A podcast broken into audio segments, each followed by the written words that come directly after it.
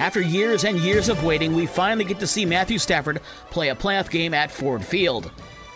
Unfortunately, he will be playing for the LA Rams at the time, but the Lions' playoff matchup is now set. After Detroit closed out the season with a 30 20 win over Minnesota on Sunday. The good news is the Lions' 12 wins is tied for the most in franchise history, and we will see Ford Field host a playoff game for the first time since Super Bowl 40. The bad news is the Lions will play the game without rookie tight end Sam Laporta, who left the game on Sunday with an injured knee. Lions coach Dan Campbell said the injury wasn't as bad as everyone thought, but it will keep him out for the foreseeable future. The Lions will face former quarterback Matthew Stafford and the LA Rams on Sunday night at Ford Field at 8:15. And you'll hear it on Rock 107 WIRX.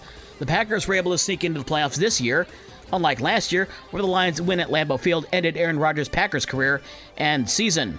This time, the Bears weren't able to match that and fell to Green Bay 17 9. Green Bay is the seventh seed and will face Dallas on Sunday at 4:30. The rest of the NFC and AFC playoff pairings are listed on our website. The college football playoffs come to a close tonight with the national championship game in Houston, with the number one ranked Michigan Wolverines taking on number two Washington at 7:30. The pregame show on News Talk Sports 94.9 WSJM is at 6:30. The Wolverines are looking for their first national championship since the 1997 season. In college basketball on Sunday, Michigan and Michigan State both on the road in Big Ten play. Michigan facing Penn State.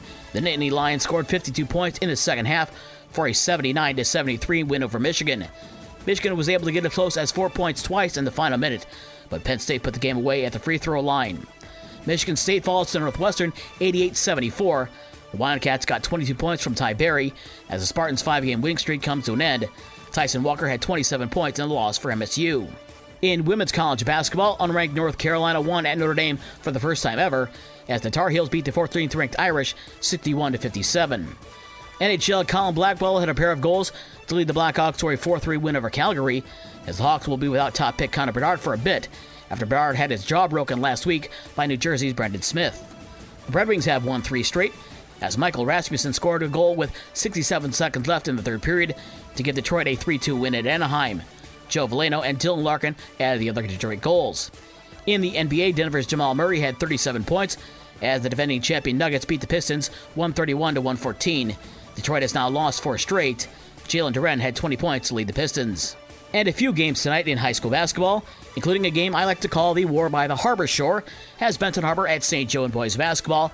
Tip off is at 7 o'clock from the Bear Den in St. Joe. Girls basketball tonight has St. Joe at Benton Harbor at 6 and Fenville at Eau Claire also at 6 o'clock. For the rest of the scores from last night and the schedules for today's games, check out this station's website. With your morning sports for Monday, January 8th, I'm Dave Wolf.